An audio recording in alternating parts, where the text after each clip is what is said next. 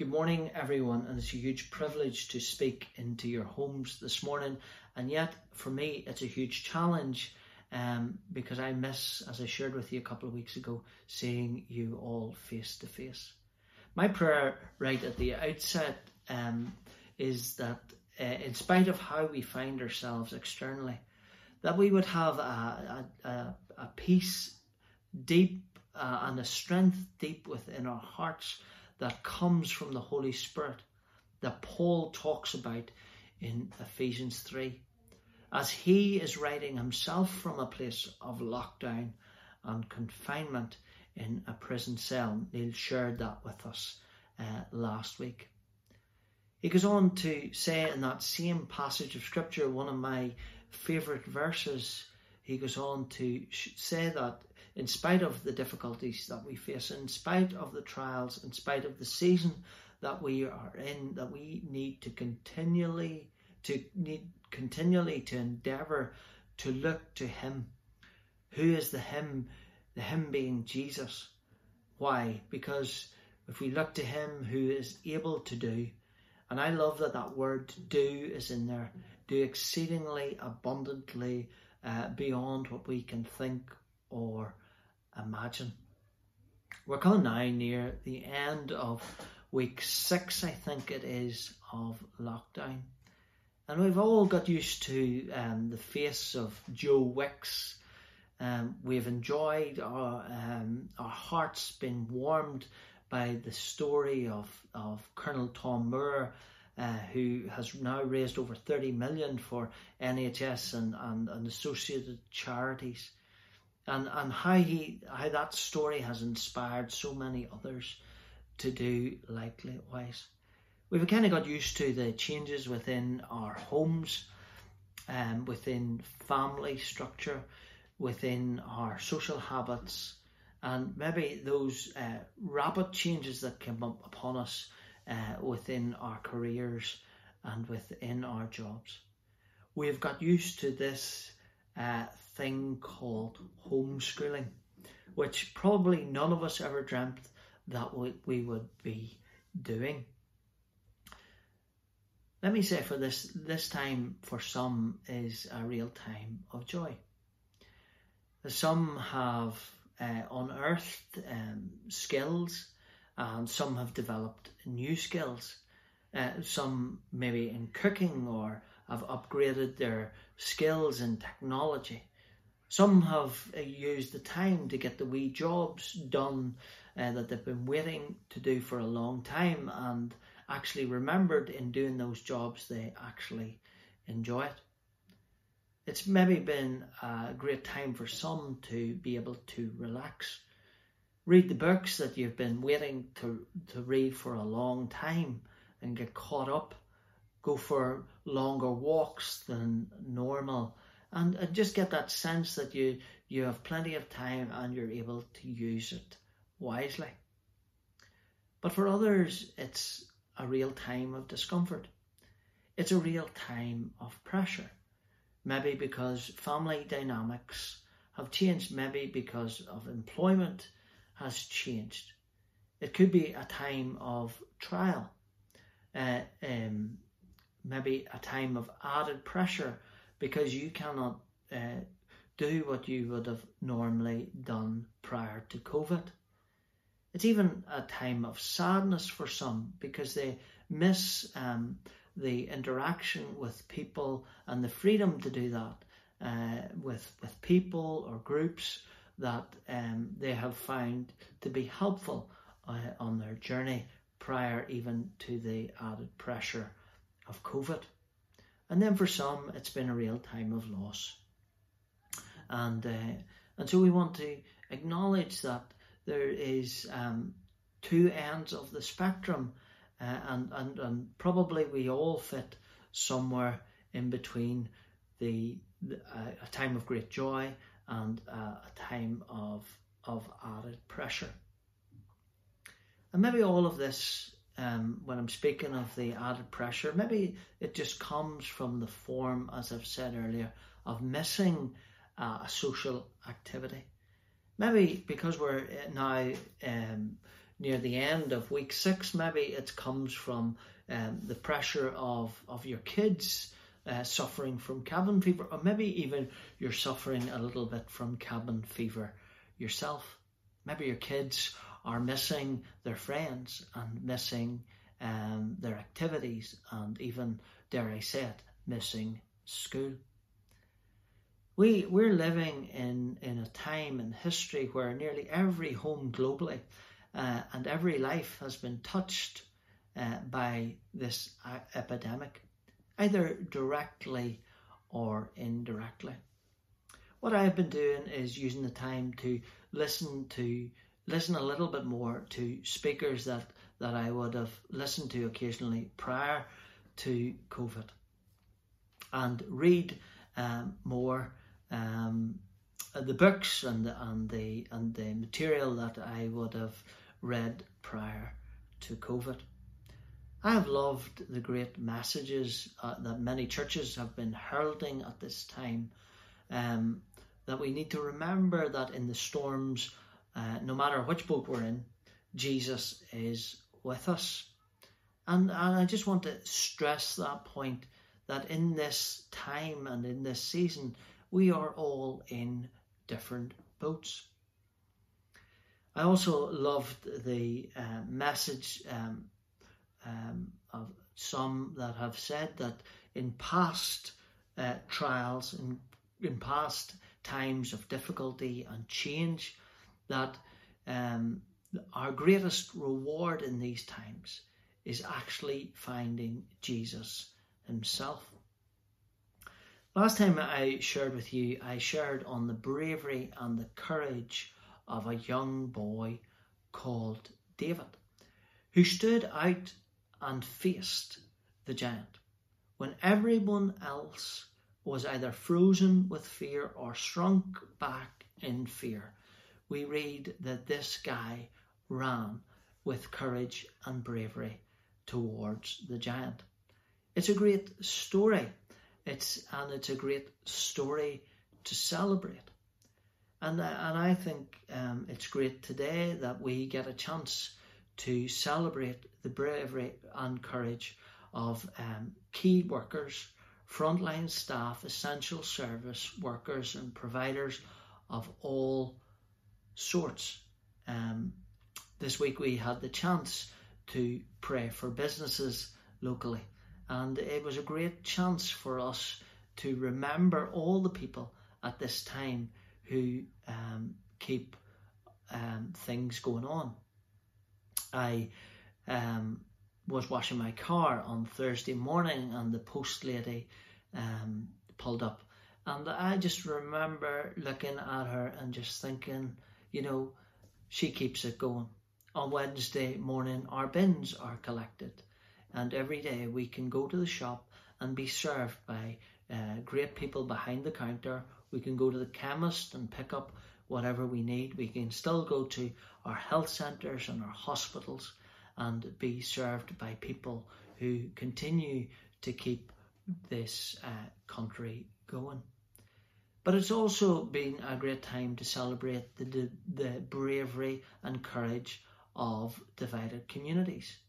Neighbours and families um, who um, now have set their differences and preferences aside to be able to help one another. And I suppose, in a way, I like that. I like that we are celebrating uh, Colonel Tom Moore, and and the generation that he lived in, where many hundreds and thousands of people back in the early forties who said, "There's a battle to be fought, and let's get on and fight it," and just like our people today who say, "There's a job to be done, and so let's get on and do it." I like that the, the story of bravery and courage is being rightly honoured today. One of the people that I listen to is a, a Christian um, historian, and he has said that um, these are the underlying traits of the early Christians in the countless uh, world disasters, in famines and uh, epidemics um, and times of great trial uh, in, in years gone past, that the people, that it was the people of courage and bravery and love who came to the front, usually Christian people or Christian groups of people. And, and then they caused, throughout those generations, what they did was they caused people, many people, to ask questions. Why would you do something like this? Why do are you uh, so compassionate? Um, uh, and the result being that um, non followers of Christ, uh, seeing that these are some of the true marks of people who claim to follow Christ. I have a question that I ask myself is how will I be remembered in this time? Will I be remembered as being a person who was brave and um, full of courage, or a person who was frozen with fear uh, uh, or shrink back in fear? Many commentaries have said that this is that we are now entering one of the, the hugest changes or transitions the world has ever seen. Way beyond anything that uh, the world wars um, uh, that have happened after the world wars. It, this, what we're entering into now, will change how we live, how we communicate to each other, and what we value. Now, the difference with the, this transition or change is two things. One is the scale. As I've said earlier, this affects every, nearly every home globally and every life globally. And so the scale, um, the scale and the uncertainty. And the uncertainties can be large and small simply a simple uncertainty for some is when is this going to end? And what is our new norm going to look like? And some uh, on a bigger scale maybe are thinking what value is going to be on what's left on the other side? How is our economy going to survive? Um, and what is life going to be like? And the usual, the normal instinct of man in times of great change is to uh, grab hold of what we can, or grab hold, as Neil shared with us on Thursday night, what we value. And so, another question that I have in the midst of this is what will it be seen that I value in a time like this. The last time I spoke, there were two main characters in the story as we ended off 1 Samuel 17. There was, and, and this was a great change in the moment, uh, in, in, in the history of Israel and in the personal lives of both Saul and David. David, um, the young boy, full of faith, has now entered the scene, full of courage and displays the fact that God is with him. And Saul, who um, we see is gripped with fear and jealousy, and um, and allows to allows himself to sink more and more into those things, so much so that bitterness rises within his heart. Two extremes again, David and Saul.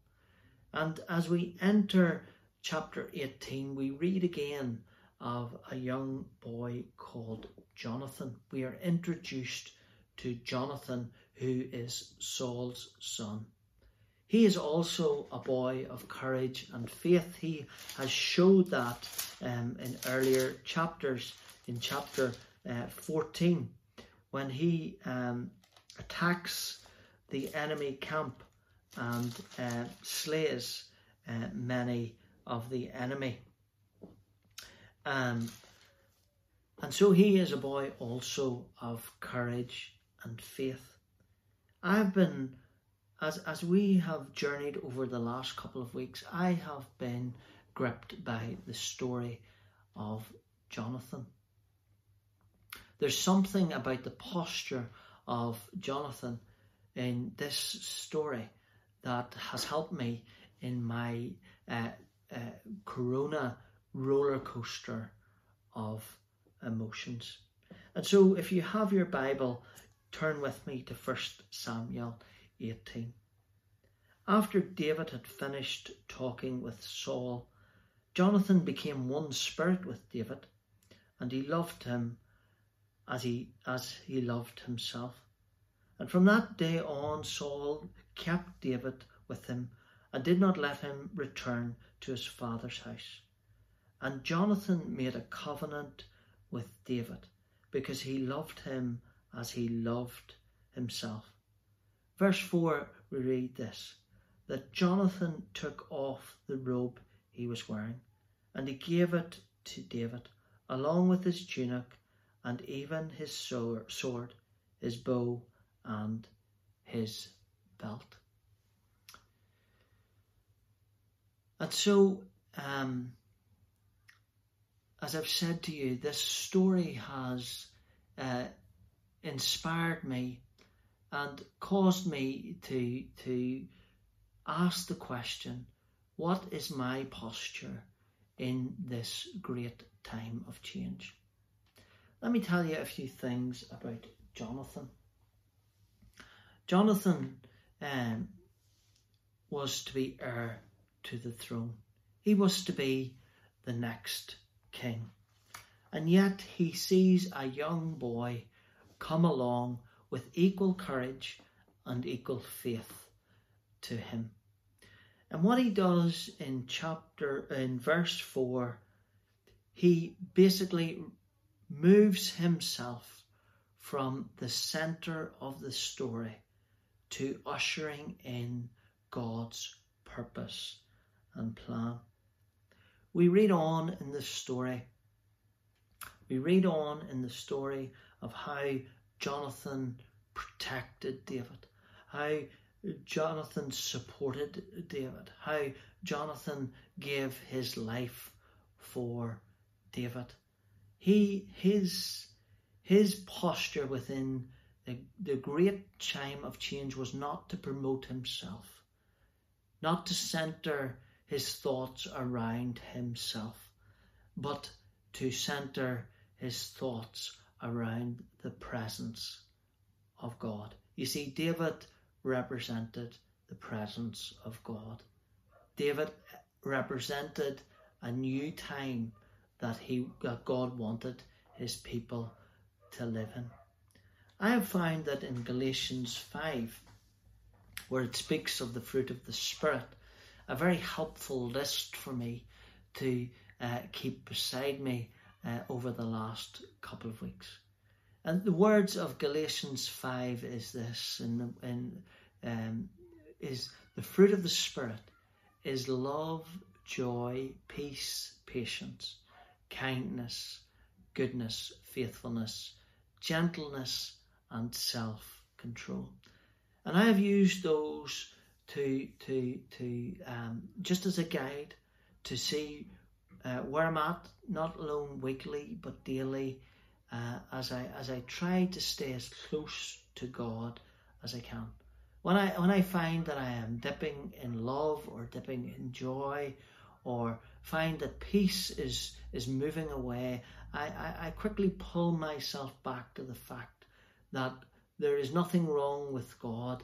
It's the fact that I have moved away in a certain direction, probably in the direction of fear and worry and um, and and what I can grab in this time. I hope that all kind of makes sense. But what I really felt in in this story is um, is is remembering about Jonathan is that moment of change in his life towards David, we see these two fruit um, appear. We see kindness and goodness. Surveys within mental health are showing that it's the people with this attitude, the people with this attitude that uh, of kindness and goodness and projecting towards others um, uh, who who seem to be managing uh, in this time of change the best. Let me uh, bring this to a close with a couple of more verses. Romans chapter 2, verse 4 says it's the kindness and the goodness of God that leads man to repentance. In um, in Titus chapter 3, as, as uh, Paul is writing this letter to his good friend, he uh, wants to encourage him that, um, that good works uh, are profitable to the people around him. But he also wants to remind him where the root of good works uh, comes from. And in verse 4, it says, When the goodness and the loving kindness of God our Saviour appeared, he saved us. Not because of works done by us in righteousness, but according to his own mercy. Paul, as he as he as he writes from a, a place of lockdown in a Roman jail in Philippians uh, chapter two, he says, uh, verse three, he says, "Do nothing out of selfish ambition or vain conceit. Rather, in humility, value others uh, above yourselves, not looking to your own interests, but that word, but to the but each of you to the interests of others. And so we can see that uh, kindness and goodness is a theme that uh, uh, uh, runs through the story or runs through the letters of Paul. And so the question remains what will we be remembered for in COVID 19? That is the question that I continually ask myself. Will I alone be remembered for bravery and courage and faith, which are great things? Or will, uh, or will I be remembered also for kindness and goodness towards other others? We have seen it in the life and the posture of Jonathan when they, they were at a great moment of change, when the nation was at a great moment of change uh, Jonathan stands aside and helps usher in the new thing that God wants to do. We see it in the writings of Paul that it's a big thing kindness and goodness.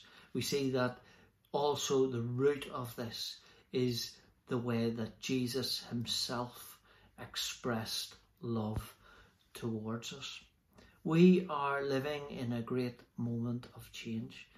None of us can dictate what's going to happen, and actually, none of us can tell what's going to ha- what it's going to be like, the, what our lives are going to be like the other side of it. But we can um, dictate how we project ourselves towards other people. And, uh, and Paul writes to the church and urges the church over and over again be people who are known for their kindness. And so that's what I want to encourage us to continue to do, um, to continue to press into uh, the kindness of displaying the kindness and the goodness of God. It will speak volumes into people's lives, and hopefully, the end result will be that God's glory will be revealed and many people will be brought to a place of putting their trust in Him for eternal life. Thank you